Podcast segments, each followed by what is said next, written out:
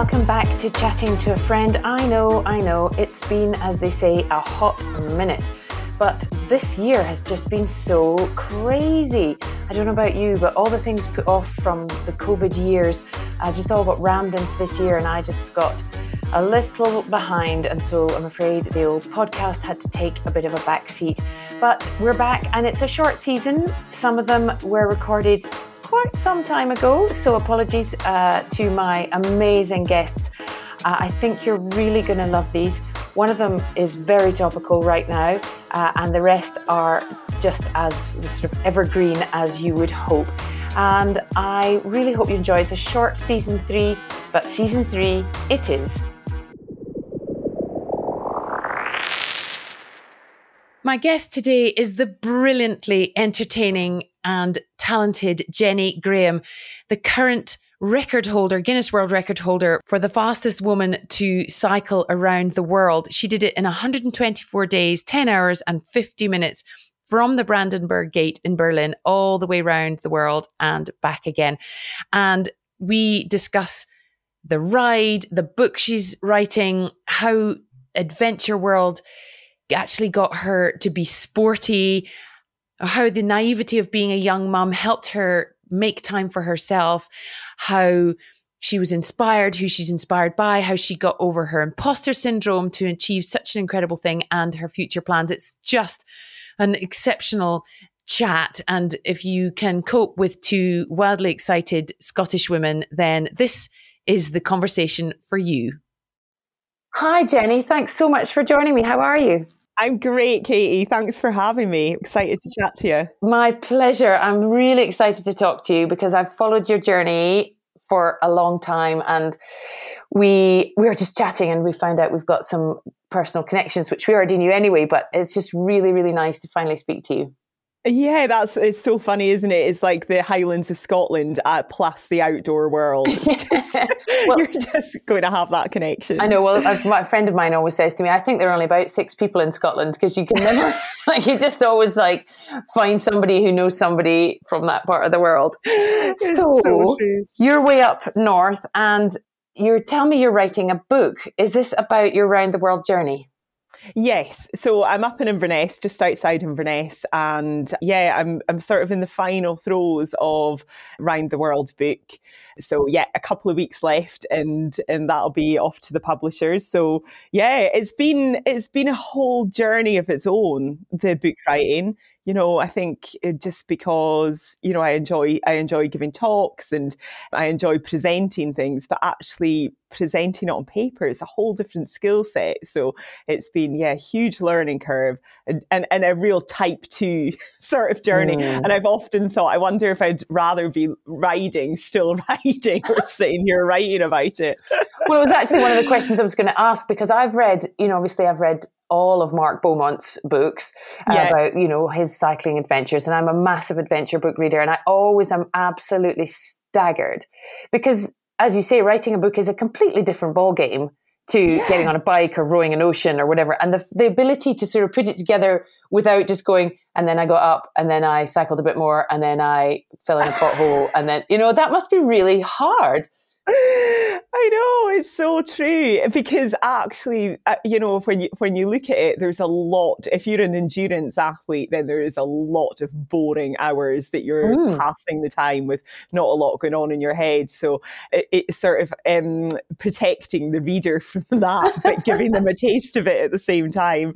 Yeah, it's it's when when it's going well, it's great. It's fascinating. I love it. I love the process, but I always underestimate the time that chapters are going to take and um, and and you relive it as well that's mm. what i've been finding you know i'm going back i kept a lot of audio diaries that i've transcribed or like my parents transcribed for me uh, which must have been uh, uh, so painful for them to have to listen to that but um, yeah i relive every single emotion that i was mm. going through at the time assess it sit with it and then pick out the parts that you're going to share. So it's not really i have not found it straightforward i've not found a straight sort of linear line to to writing this despite it you know being a linear journey. And i was just you mentioned what i was going to ask you about reliving it and has have there been any bits that you relived that you had forgotten about or things that you didn't seem significant at the time but seemed seem so more so now or you know are there have you relived it any, any way differently or does it just feel exactly the same no, that's such a good point. There's so much in there that I've talked about. like, really? I, I don't even remember it when I hear myself saying it. I like can't quite believe that I met those people or that I, um, you know, like ha- something happened in that shop. It's like, oh, I, I can't remember that. What I do remember is every place that I slept. Mm. So every everywhere I chose to sleep at night, um, which was often I, I spent about a third of the world indoors, so to find shelter shelter. But the rest of it, it was out like just looking for shelter out on the road. And that's the bits that I remember quite vividly when I get to them. And particularly towards the end of of the world and my diaries it's basically all i'm talking about you know it's so it was like the most important part of the day almost you know i was like getting going and finding somewhere to sort of lay my head all those hours later but yeah um I, I, lots of it yeah, you you relive it, and um, yeah, there's that bits, and then there's the there's almost the parts that because because I've given a lot of talks, mm. so I've given maybe a hundred round the world talks since I've come back, and I've done lots of podcasts, and you know I've told the story, and you end up telling quite a similar story, mm. particularly in the talks because you know it's all mm-hmm. set up, and you almost forget the things that are out with the story that you've been telling for three years. And there's some parts that I've held on to, like, oh, that was a really bad decision, you know, or or that I've inwardly been giving myself a hard time about. So out in in New Zealand, for example, I'd got really sick and I hadn't rushed to get the ferry, and this had played on my mind for three years that I could have saved time there. That that was a bad decision. And then when I went back and you know I've been working through the diaries, it's actually given me a chance to really process what happened out there, where I was, and actually be at peace with it a bit more, mm. and, um, and all my decisions and accepting it. And um, so yeah, so the book the the book writing has given me that time to process and and let go of maybe some of the things that I was hanging on to unconsciously. Yeah, it's interesting you say that because I, you know, I've only ever done as much as write a race report after a big race or whatever, and mm-hmm. it's great. It gives people a taste of what you've done, and it, and it, you know, you kind of got it down on paper. But I completely understand to a point mm-hmm. the part where you say, you know, and you just remember the bits that you talk about, as yeah. opposed to thinking about those other things. And and I think it's a shame. It's certainly in certain elements, and it's so amazing that you've got these diaries and these audio cues to make you think about them again. Because I was interested when you were saying about talking about the same thing over and over. I've spoken to quite a few guests about sort of brand fatigue. You know, mm-hmm. oh my God, I'm saying the same thing over and over and over again. So, do you think this will give you a fresh perspective when you maybe do talks again? Yeah, uh, yeah, that's such a good point.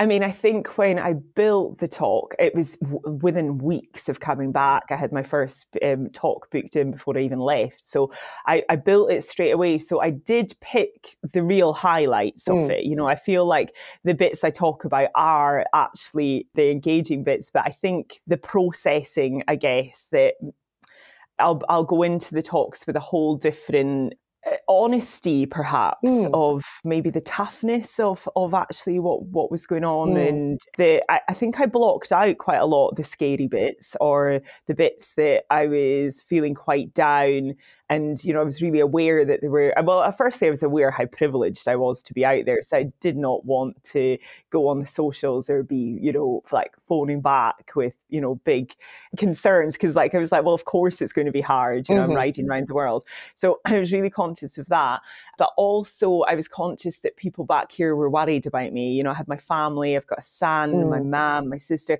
I didn't want them hearing. And and all my audio was going out to BBC and they were putting wow. out podcasts every week on the radio.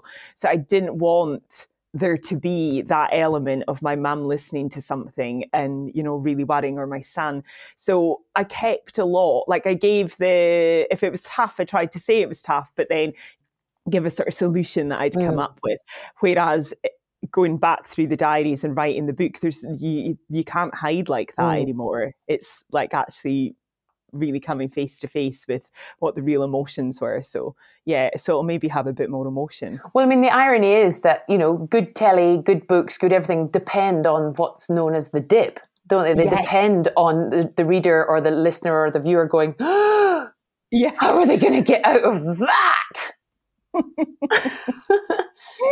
mm-hmm. And so, yeah, you know, I totally get wanting to protect your family, but uh, at the same time, you know, I remember watching, is it Mark Beaumont's first round the world? I can't remember. One one of the things he's done, I remember going, "Come on, man, you've got to show us how hard it is." And then in the one, you know, in the one where he falls in Russia, when he fell off and broke his tooth, yes. and and he just burst into tears, and yeah. I was like, clearly, I feel bad for you, but yes, that's what we need to see.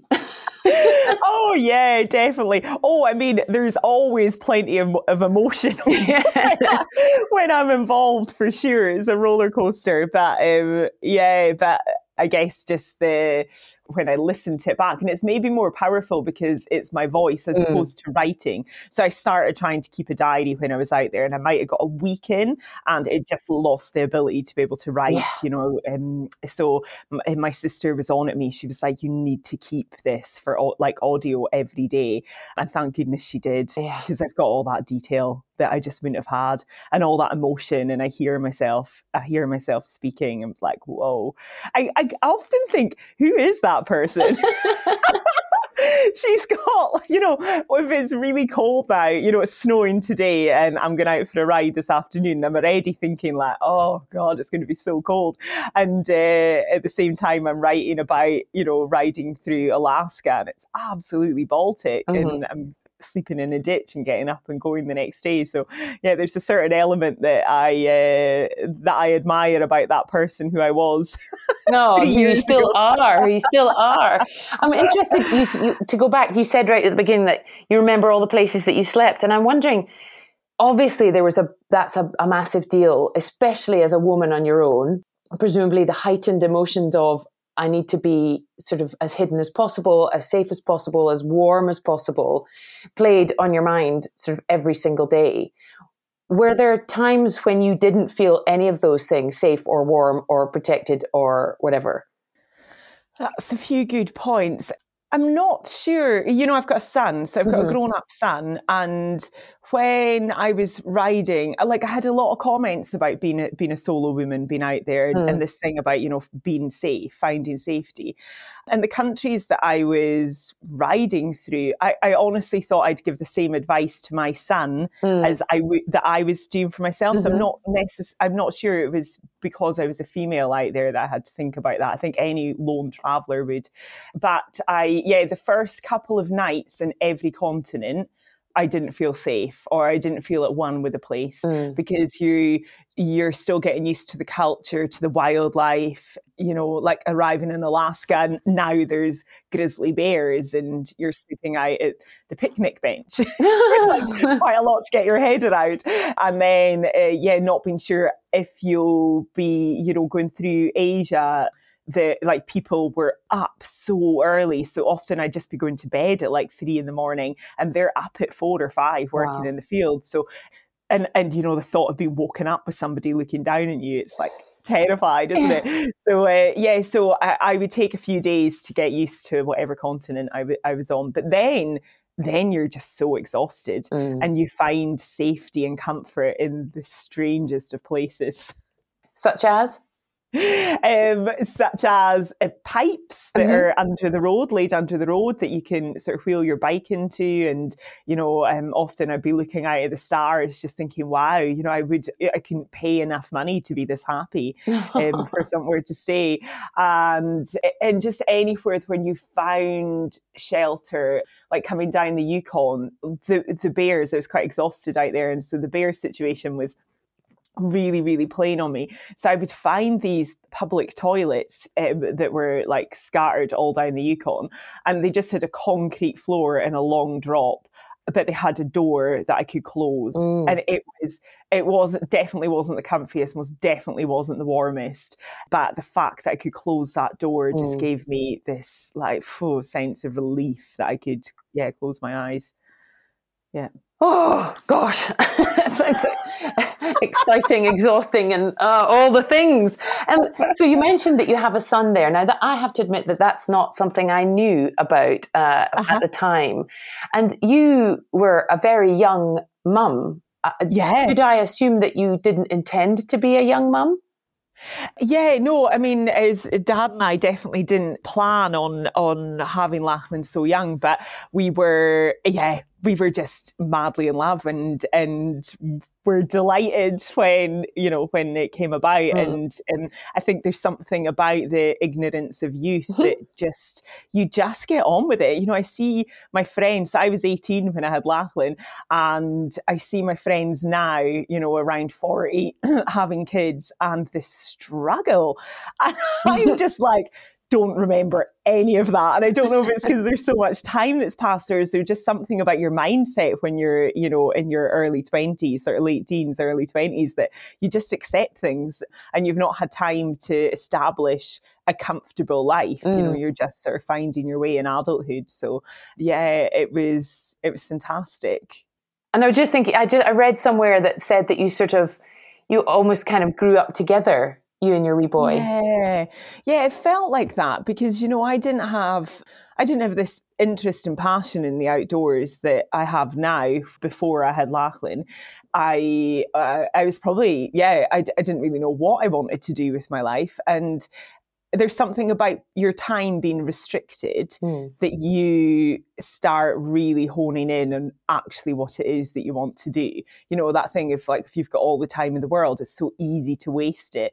But then almost having Lachlan and only having little chunks of time made me, it gave me something to fight against maybe mm-hmm. and sort of drive forward with and so when he went to um, nursery that's when you know i started looking looking out for actually what, what it was that i wanted to do and spend my time doing find the outdoors and then any opportunity you know any club that he was at any birthday party any anything you know the lessons that I, I that i didn't need to go along for i'd use that time to nip out and and you know get a bike ride in or practice practice navigation or or wh- whatever it was. And I just found, yeah, I, I, I found that I, I was finding my way as he was, yeah, as, as he was sort of finding his and coming up through school. I find that so interesting because I was uh, a mum like you're talking about your friends. Like I was 35 okay. when I had my first baby, and uh-huh. I was completely floored by the whole experience. and I have spoken to so many mums like you that not necessarily had their babies young, but that understood that that time when you didn't have your kids is so, so precious. Yeah. And I think I, you know, you can only regret so much or not bother regretting at all. But it's, I just yeah. always think, what a shame that I didn't do that, I guess, in, in, in so many ways. And I love that you figured that out quite young. I think that's really impressive. Oh yeah, I'm not sure. It, it wasn't. It, it, was probably quite a selfish act, really, isn't it? It was, you know, I see. Um, I admire parents uh, that maybe don't have that same drive as I did to search out that sort of meaningful experiences for themselves, and it all goes into their their kids so yeah, it, it, I guess like you you've got regrets about being you know being that way, whereas I could look at I could look at my own the own way that I brought up Lachlan and have maybe some regrets that maybe I you know did I push that too far? Should I have should I have been at home a little bit more, or should I have um, yeah I mean, I think as parents, you just regret things. You see that there's other ways to do it, and, and, you judge the way that you chose, don't you? Yeah, exactly. And you just yeah. we're just all doing our best. yes, yeah. exactly. Yeah. yeah. and good enough is okay, isn't it? Yeah, exactly. But what I find what what is so extraordinary is that you know at 37, I think you were 37, were you when you set off? 38. 38, yeah. 38, yeah. And that's extraordinary because that's a little bit. I feel like my mom. My mom was quite young when she had me, and I was uh-huh. I was the driver at my mum's 40th, you know, like, so really, yeah. And, you know, you, so you kind of maybe look at it the other way. Like I had 20 years of being an adult before I had it. Well, not quite 20 before I had a kid. Yeah. And so, yeah, you can, you, you can only do it the way you do it. Sorry, slightly waffling, but I find it extraordinary. You, you know, you've done your thing, you found your passion, you brought up this lovely boy, and then suddenly you're like, right, I'm ready. I'm off. I know it's so true, isn't it? And, and and for me, that was perfect because, like I say, I didn't have that ambition when I was when I was younger. Mm. I didn't I didn't know about the outdoors and I, I wasn't sporty. Like I, and I didn't, I never found a sport that I could really own and feel it was mine. I loved skiing. I got to ski when I was six. Um, oh no, I must have been 14 and went off on a like two day ski trip to the Lecht, mm-hmm. which I'm sure you know well. Mm-hmm. And honestly, I mean, I didn't know about the Alps and stuff like that. And we, uh, me and my friends were like, we were beginners, but we could do it. Like, we could naturally stand up when everyone else was like away falling in ditches and stuff. so we joined on the afternoon. We got really cocky and joined on to the, you know, experience group. Like, the mm-hmm. leader didn't even notice that we were there. And we went up in the lift and topping out over the Lecht, I will never forget. It's like somebody's first experience in the Alps where you just see mountains after mountains. And that was the effect it had on us. We were just like, whoa, like, you know, we didn't even know there was places like this. And, you know, I can't believe we made it down the mountain because all of a sudden we were awful because we were going down something steeper. It really stuck with me. But but still I didn't know, you know, that wasn't anything that I knew how to tap into. That was mm. a two day experience for school. Nobody I knew skied. My family didn't ski. I always just thought it was for, for other people. Like mm. I had mm. no idea how to find it for myself. So that's, that I really, really, really enjoyed as a kid, but I didn't, yeah, I didn't know how earth it could be possible for me. So, um, how did I get onto that? Now I'm waffling yeah, and I, I, and I guess so when um, Lachlan went to nursery, and then I found a way to to tap into that sort of stuff. Then, yeah. How did you? What was the catalyst? Uh, there was a course at Inverness College, so there was a. I had a really cool little um, thing in the paper, advert in the paper, and it basically said, you know, do you enjoy like running up hills, jumping in rivers, you know, being adventurous? And I'd been in the Army Cadets when mm. I was when I was younger. And this just sparked something. I was like, oh yeah, we used to do all of that stuff. Mm. That's not a sport though. Like I didn't think that was a yeah. sport. Um, so I I was like, oh yeah, I might apply for that. And my mum was visiting at the time, and she was like, you know, she was obviously just maybe either sick of me or uh, really worried that I didn't you know, didn't have like what was going to happen to me and mm. where was my, you know, what was I going to do? And um, would I find my passion? And she was like, well, maybe you should just apply now as she walked out the door. You yeah. know, the way mums do that. And says like, oh, reluctantly, all right then. And yeah, phoned them and then like went for an interview. And then within within two months, we were out in the Alps skiing oh. and seeing what real mountains were and learning to snowboard. And it was just fantastic. It was, you know, it was only a six month course, but it just completely turned my life on its head.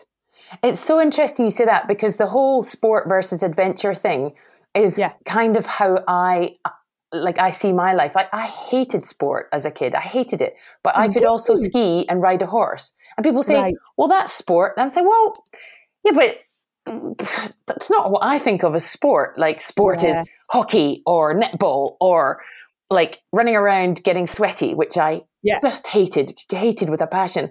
And I and but then people, you know, when you dig a bit deeper, like you, I had a really adventurous childhood.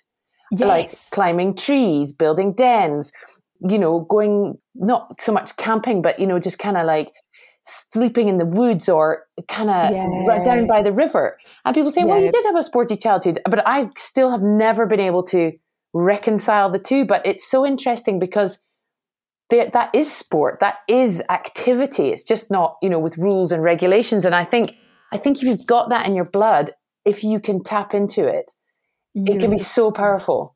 Yeah, exactly. It, it's exactly that, isn't it? You know, I always say, you know, I didn't have a sporty family and I don't, but adventurous country people, you know, they're mm. from the Highlands and from out in the country. So going and building dens and having fires and camping out and, uh, like you say, climbing trees, swimming in lochs, that mm-hmm. was like I was brought up on that stuff. But it was never what I considered to be sport. No. and isn't it funny? But I guess you just, it's just what you see, isn't it? So mm-hmm. in school, you don't see it. And if you've not got friends, like families that are, uh, that are away out sort of doing adventurous sports, then how how do you know that's that like that that can be a hobby or a passion or or whatever? You just don't, do you? And and so this is something that you are quite passionate about, if I understand correctly, with the Adventure Syndicate, getting people involved in sport, adventure, doing stuff that they may not normally have access to. Am I correct? Yeah, so yes, I worked with the Adventure Syndicate for uh, over three years, and you know, even now, I'm I'm not with them full time anymore, but I still absolutely believe in what they're doing and their drive, and it's that thing, I guess, of of I guess it's that thing that if unless you're seeing people like mm. you doing these things, then it's very difficult to imagine yourself doing it, isn't it? And that's definitely what I what I struggled with most for going around the world. Mm. It was mm. that it was like the build up to it and questioning whether I was it was it's just imposter syndrome, isn't yeah. it? It's like am I that person? Because everyone I see doing this has got a different background, has got a different story, has got a different status. As a man. And is a man. is a man.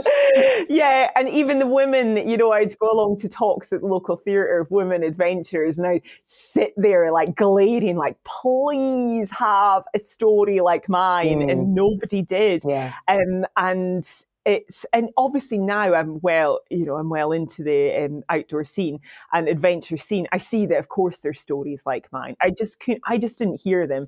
So I think the Adventure Syndicate do a great job of letting, or you know, of trying to let people hear that, let young children, let let young girls hear that this is possible for them, mm. and and start maybe earlier than I did mm. to sort of questioning that of you know what's what is possible for me me? Where are my boundaries? You know, what could I achieve?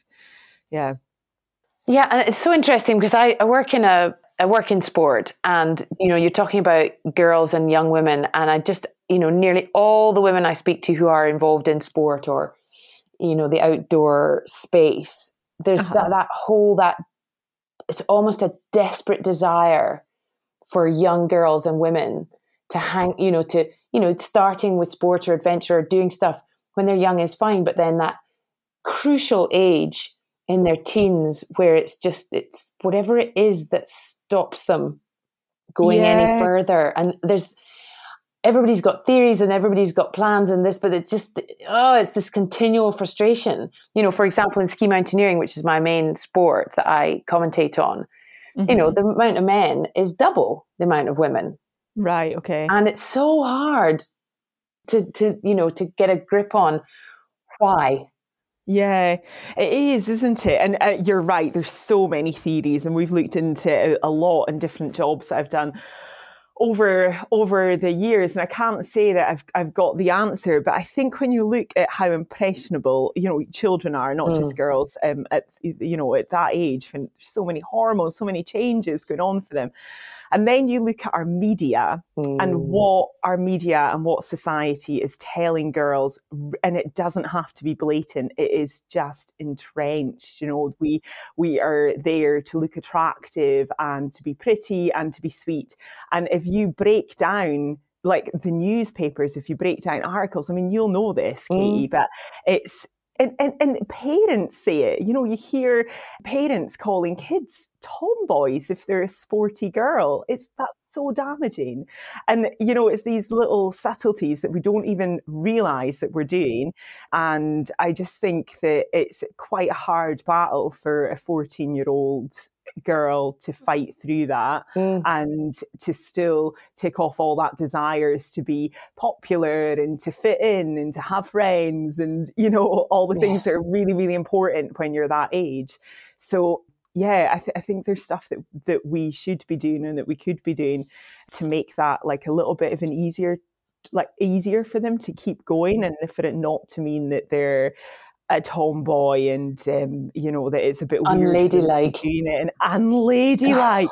Even the term lady, oh, it just makes me cringe.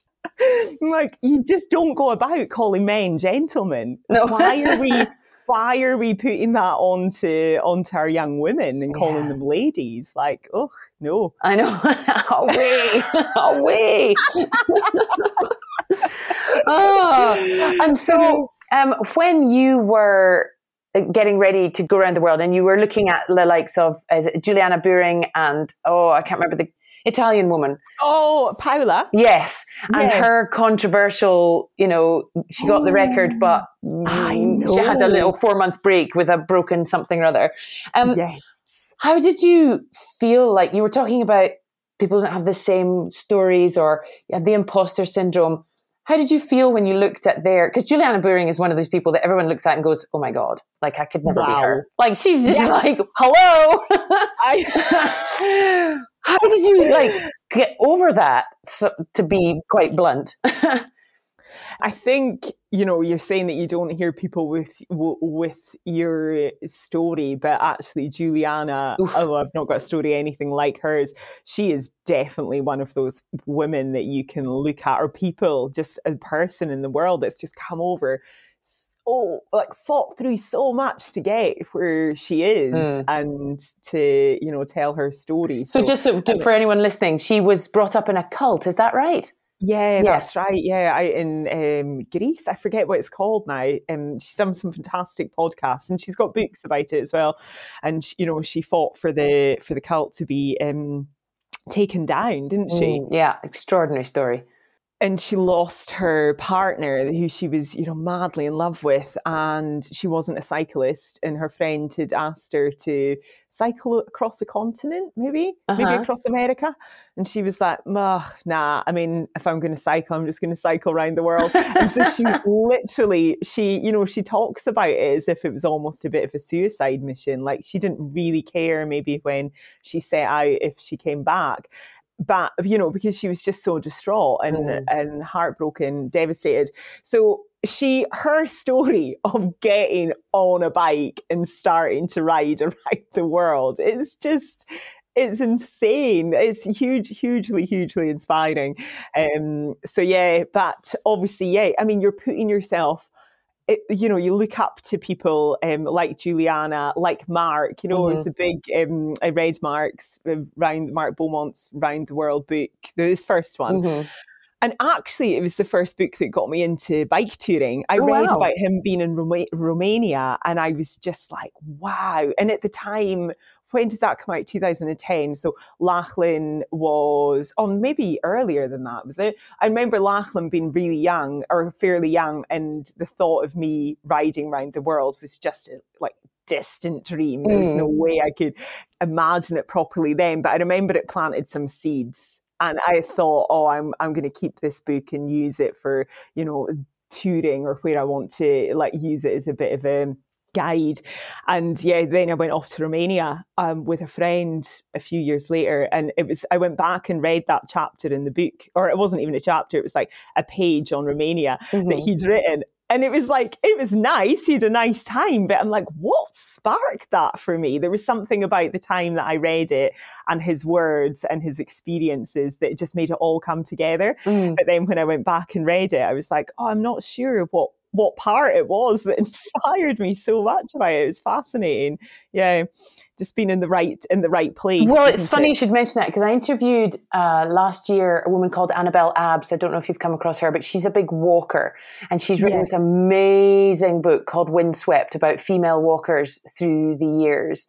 Oh and yeah, it's sort of it's written in parallel with her own life. Uh-huh. And a lot of what she says is what you were just saying is that when she was a, a mum with, she had four young kids, she's like washing her dishes at the sink and looking out the window going, oh my god i could what am i doing here and you know so reading these walking books mostly by men at the time she says they just sparked this like this could be my life you know yeah. so and it's amazing and it's so, oh, i cannot recommend it enough. It's such a beautiful book. What's it called? It's called Windswept. Windswept okay, by Annabel Abbs, and she chases this, the journeys of Simone de Beauvoir, Georgia O'Keeffe, and a few others that I hadn't heard of before I read the book. Like she goes and retraces their steps, and she she is so beautifully written about the different stages of her life. So when she was a young mum, when she was a about to be an empty nester? How was she going to feel about not being a mum, a full time mum anymore? Yeah. And, and so, and how these different women's journeys and how reading these books sparked different, you know, she forced herself to go and walk through a woods through the night because she wanted to face down fears of not just that, but where her life was going without. Oh, it's just so good. So, like you're saying, whatever your life was at that time when you read Mark's book, it probably Yeah. wasn't exactly the same by the time you went and looked at it again. That's kind of my point. Exactly, exactly. That is exactly it. But that it sparked, it really, really sparked something, and it sparked a, a curiosity for a place, Mm. like a far off place that I'd, you know, not been to or hadn't imagined being to, and traveling through it by bike. Yeah, it's fantastic, isn't it? And when I, oh, sorry, was the reason I was one of the points I wanted to come back to as well that you said earlier was that writing the book, you didn't know whether you would rather be back on the bike or plowing through writing the book. and one of the questions that I always like to know is what's the difference in difficulty between the prep stage, like so the before, and the actually riding away from the start line? Because again, I remember Mark leaving from Paris, and by the time we Mhm. got to Belgium, it, like two days later, he was just absolutely. Like, I think even like half an hour later, he was absolutely broken just from the sheer tension of the lead up. Oh my God, it is crazy.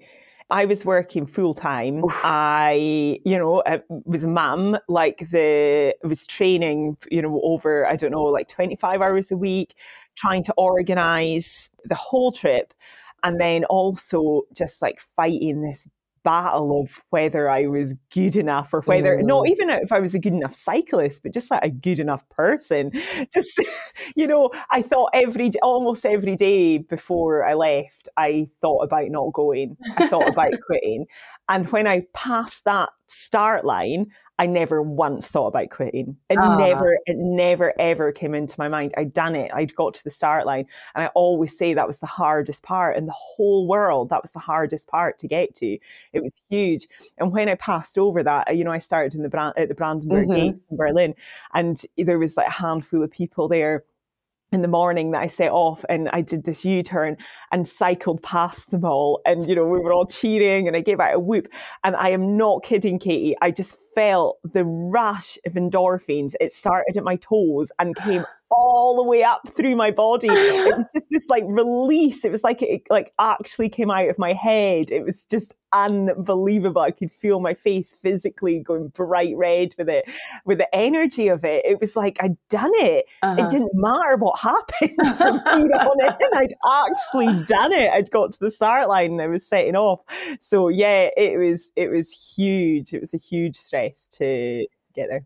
And it's just saying because it, it's like you know you read all these same as ocean roars and people that do these huge things. There's there's a difference between those that just sort of sign up and turn up and Yes. the ones that you know the whole prep is part of the journey. Like you can't distinguish between Yes. the the actual doing of it and the prep. Yes, and even the aftermath as well. So you you know the reality is I spent 4 months riding it. I'd spent a year in the preparation, Mm. probably uh, like a year in the conscious preparation, but obviously you're preparing throughout your life. And then the aftermath of processing it and what it's done to your life and how it's changed you as a person and you know everything. It's just huge. Well, and that's still going on by the sounds of things. Still going on, yeah, because I'm such a slow writer. Uh, Yeah. funny. And how has it changed you as a person? I think um, that belief that you know, or, or maybe you know, opening your eyes to that taking risks and taking chances and the capability that we have within us. You know, I see, I just see that now, and I think I saw that before. Of uh, you know, I'm quite a a positive generally sort of positive person and believe that we can you know always aim too high and i'm rarely sort of worried about failing Mm. failing if i don't reach it so i've got that sort of naturally but this has almost given me some clout to believe that then Mm. or to fall back on and and to sort of look at. I think the you know some of the places that I went through. It was very humbling and it's given me, yeah, just that. I guess it made me question my wealth as being a Western white mm-hmm. woman, mm-hmm. you know, not taking any monetary wealth into it, but just the choices that I have in life and the ability to be off here on the bike and yeah i mean that that's quite a battle isn't it because mm. you're being you know people are calling you a hero out there and they're you know they're like you've got all these positive encouraging messages coming through and then you're watching people with real battles through their life like horrific battles that they have to face every single day and no one's telling them they're doing a good job and you know to to keep on fighting. And i would wake up every day. There wasn't a day i woke up and i didn't have messages like that coming in. Just just makes you think a bit, doesn't it? You know, so it does. It really does, and it makes me think of. Um, interviewed Laura Penhaul, who I'm sure you know. Oh yes, yeah. And you know, one of the reasons she wanted to do her big ocean row was uh-huh. because she worked with uh, the Paralympians, the British uh-huh. Paralympic team, and she wanted to put herself in a position where she was facing adversity, where she uh-huh. faced something. But even then, she said, "I knew I had." The opportunity to step off the boat and go back to my life, my privileged life. Yes, exactly. It really makes you think. And I've worked in places where I have realized the utter privilege of being born where I was born mm-hmm. with the skin color I have and all the things that you just you don't I don't think you know until you go and travel and see and push yourself necessarily. You don't need, necessarily need to push yourself, but it's it is an extraordinary privilege. Yeah, it is. And that thing, I mean, I think that's one of the things that, you know, the mindset out there of what suffering is. And so there is a narrative, there's a, you know, there's a narrative with adventures, isn't there? You know, that it has to be suffering and it, you know, you're mm-hmm. coming through all these like horrific moments. And I don't, like I often say this, I don't think I'm very good at suffering. If I'm mentally suffering, I go on a real downward spiral. Mm. But having passed through Asia at the start of the trip, when I was maybe like physically sort of suffering from things, mentally, I was still aware that this was a choice yeah. and that you know this was a this was a privilege and and and so then the, it it wasn't so much as a suffer a suffering as a, you know a choice that you were doing it. So it's sort of like fl- flipping on the on its head really works for me. And did you, you know, you were saying earlier, right at the beginning, you said that, you know, in the hours and hours and hours that you were on your own, simply turning the pedals. I mean, presumably yeah.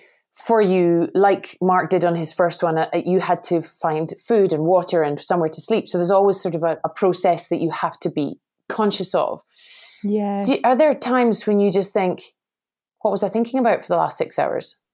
Like, oh, what yeah. happened? Where did I go? Where was I? Definitely. It's so funny. Some days, like hundreds and hundreds of miles, thousands of miles pass, and you are just in utter contentment. Like you're not sure what you know i uh, you know i can you know i know some of the stuff i was thinking about because i've i've taken my diaries but you know the hours just pass and it's it's lovely. And then other miles every single pedal stroke every pedal stroke is a conscious effort. Mm. and it's funny how it slips in between the two. Yeah it just weaves weaves between the two I, I've forgotten what you asked there. What no, I was just say? asking. Oh, you'd have answered it. It was just really about the whole, you know, the meditative state of getting into that because you know, I so few of us have ever been on a, on a on a journey the length of yours where you are pushing yeah. yourself mentally and physically that it's hard to imagine how it must feel. Yeah, I think you know. I thought about because so I've I had Mark's GPS files from his round the world, mm. And so I was using because I was so worried that I wasn't going to be able to collect all the data for Guinness, you know, because that's not my strong point, that attention to detail. So I um, I had all I was noting down how many of Mark's legs I was passing, like on, you know, I would say it I say it in my audio diaries. And so it was just like another way of checking it off. And I thought about you know the length of the days his days were much longer mm. than mine um, the miles that he was doing except for one day when in the prairies where I had a tailwind and he had a massive headwind and I managed to match him. I was so pleased. But anyway, um, I thought about how I had all this stuff to think about. So I had to find food, I had to find shelter, I had to fix my bike, I had to, you know, maybe find out what the weather was doing or like just all these things to keep my mind busy. And I was grateful for them. I was really, really grateful for them. I would meet people, I would chat to them. I had, you know, it, it would fill my mind for hours at a time. Mm. And Mark didn't have that. Like, Mark literally just had to stay. You know, I, have listened to his um, 80 day book and speaking to him, that level of focus is completely different I mean, it's focus, yeah, it's, it's focus, but it's it's so so different that working in that four hour block. And what's funny is that he'd done it the way that you did it originally, yeah. and on on many other trips, and I, I, you know, the ability to switch from being an unsupported to a supported athlete. In many ways, everyone, oh, how great! You go, you know, had your meals fit, oh, and your routes planned and your overnight. But that, as you say, that's if that's all you have to think about. There's like a whole different world, surely, there as you say. It is. And then you have to go harder, don't you? Yeah. Like you're going, you know, you're going harder because I spent a lot of time staring at my feet in cafes. like, and, you know, the, just like Mark didn't have that luxury uh-huh. of, of, doing that. Sure, he was getting a massage at the side of the road, but sit and stare at his feet. And sitting staring at your feet can, yeah, very satisfying if you're in the right state. So, yeah, it's fascinating. I'm not, I'm, I I mean, I, it's not something I could do. I don't think uh, that sort of switch to being that supported and having that drive like that. Yeah, it's it's fascinating. But talking of what you know, what you could do, what anything that you're planning next, what that you can share, apart yeah. from finishing the flipping book. Finishing the book. yeah, finishing the book, and yeah, so I've got lots of yeah, like everyone, probably just looking forward to you know riding in different places this year, and yeah, getting out, getting out of the Highlands. So um, yeah, I've got a few trips of my own planned that are just to remind me that I can still go off and tour and get the same mm. amazing feeling from it. And um, I'm also like race wise, I'm going to be doing the Transcontinental this year. Are you? Yeah, I am. Fun. So not so fun. fun. It'll be so fun. Oh my yeah. God, the checkpoints look amazing. So that's four or five checkpoints across Europe from Belgium to Bulgaria. Mm-hmm. And, it, you know, it takes you across the Alps, takes you into Romania. It's just fascinating route, gorgeous. And so I'll be doing that. You pick your own route. It'll be about 4,000 kilometers. And this year, the really exciting part for me is I've, you know, I've been going to race this for three, this is the third year now. So I wanted to switch it up. I, find it really hard to be motivated for something for three years that keeps getting cancelled. So I've roped my friend Philippa Battye, who's also an endurance rider, into doing it as a pair. Ooh. A female, a competitive female pair. So we both know that we can do the distance mm. and that mm. we can, you know, race it competitively. But what we don't know is if we can keep it together to work in a pair when we're in that exhausted sort of state if we can yeah if, if we can work as a team essentially and yeah. and be placed well. So that's the next adventure. That is very exciting. And when is that? Summer? It's in summer yeah end of july. Oof hot as well then yeah. Just to add into the mix. Which right now, sitting looking out the window, I've got my hot water bottle on my knee and it's snowing. So the thought of riding in the sunshine for a couple of weeks sounds perfect. Oh, and because famously, is this the race that, um, oh, I can't remember her name, the woman won it by just yes, being a bit Fiona. That's right. She Fiona was marking. She was marking um, Laura's first guest, I think, on their yes. podcast Endurance. Yes, and she right. won it overall. And there was the whole theory of just being a bit smarter because she knew yeah. potentially she wasn't as strong as the men, so she went about it with a different strategy. So I'm not sure what her tact was. I didn't uh, like as far as I know she I mean she was riding over 400 kilometers a day so she was just amazingly strong. But together, she's organized. Yeah. She's so organized, you know, and she didn't burst herself in the first few days, yeah, which yeah. I think is so easy to do. Um, and maybe just sort of had a plan and stuck to it. But her whole attitude throughout it, if you watch any of the footage, it is so funny. So, you know, there's people in a real mess because it's really hard. Like, yeah. to get yourself, dig yourself into a hole.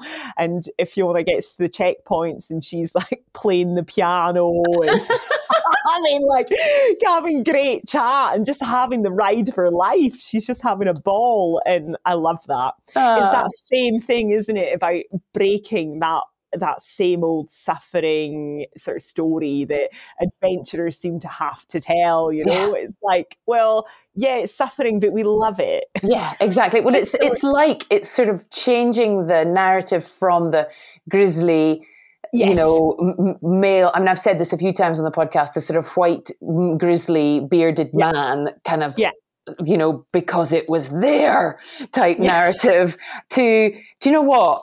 We choose to do this and we do it yeah. because we love it. And yes, sometimes I'm going to cry because yes. it's so hard, but actually it is a great privilege and it's it's just bloody brilliant. Yeah, exactly. Exactly. It's so refreshing, isn't it? It's lovely. And I do think in my experience and it's difficult, you know, when you are in the sort of in or around the world of adventure and outdoor to, to kind of see it a bit more objectively. But I do think that the addition of different kinds of people, more women, more people of color, more just sort of adding in that extra di- dynamic to it all. Just think, you know, it's easier to change the, the, the narrative a little bit. Does that does that sound yes. right?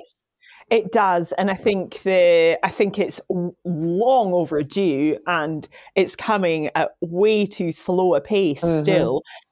We are we are there is progress being made, and people are talking about it, and you know, I think brands are perhaps more aware of it and there's more pressure put on them. And there's a lot more. I mean, you know, I, I I've got exactly the same view as you and the sort of um, white middle class male telling narrative, telling the story, but it's not to you know it's not putting them down that's no. their opportunities and they were there and and they took them and that's fantastic and it's inspired a whole generation upon generation of people mm-hmm um, uh, to do that. But then now they've got a responsibility to put the pressure on to make sure it's more diverse. And I think mm. that's happening slowly. There's some men out there that are doing a very good job of that, um, you know, of of getting on board with that story. And that's what it'll take. It's it's not a sort of as against them, it's everyone in it together and and sort of driving for equality. So yeah. Hundred percent. Yep. Excellent.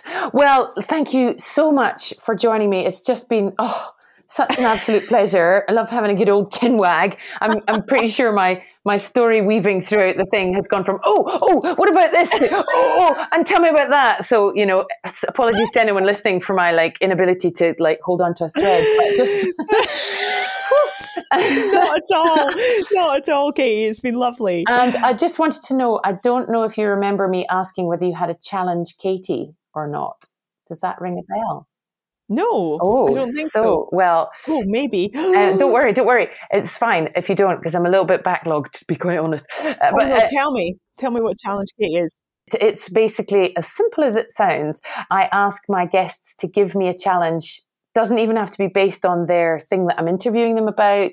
And I've had everything from cycling challenges to paragliding to writing down my goals for the next five years to going camping by myself for a night all mm. sorts of amazing incredible read this book do this walk and go walking at night by yourself so just something that i could do that's preferably not going to take me six months but okay I am going to challenge you to come on an overnight bike packing trip with me. oh my god, I would so love that!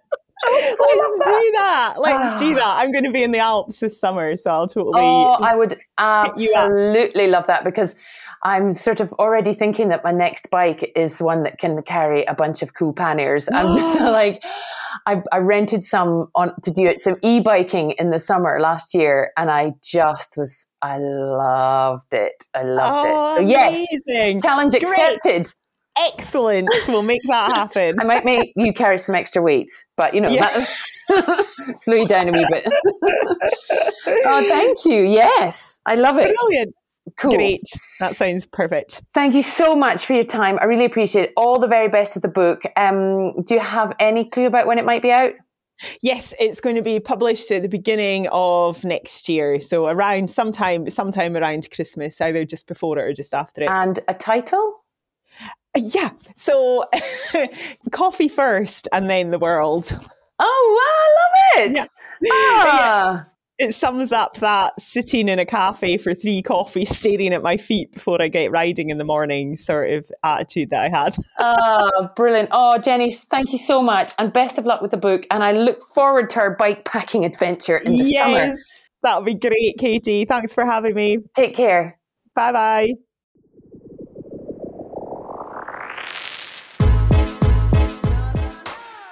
Thanks for listening. I really hope you enjoyed that. I'll be back next week with some more great chat with another amazing woman. Bye bye.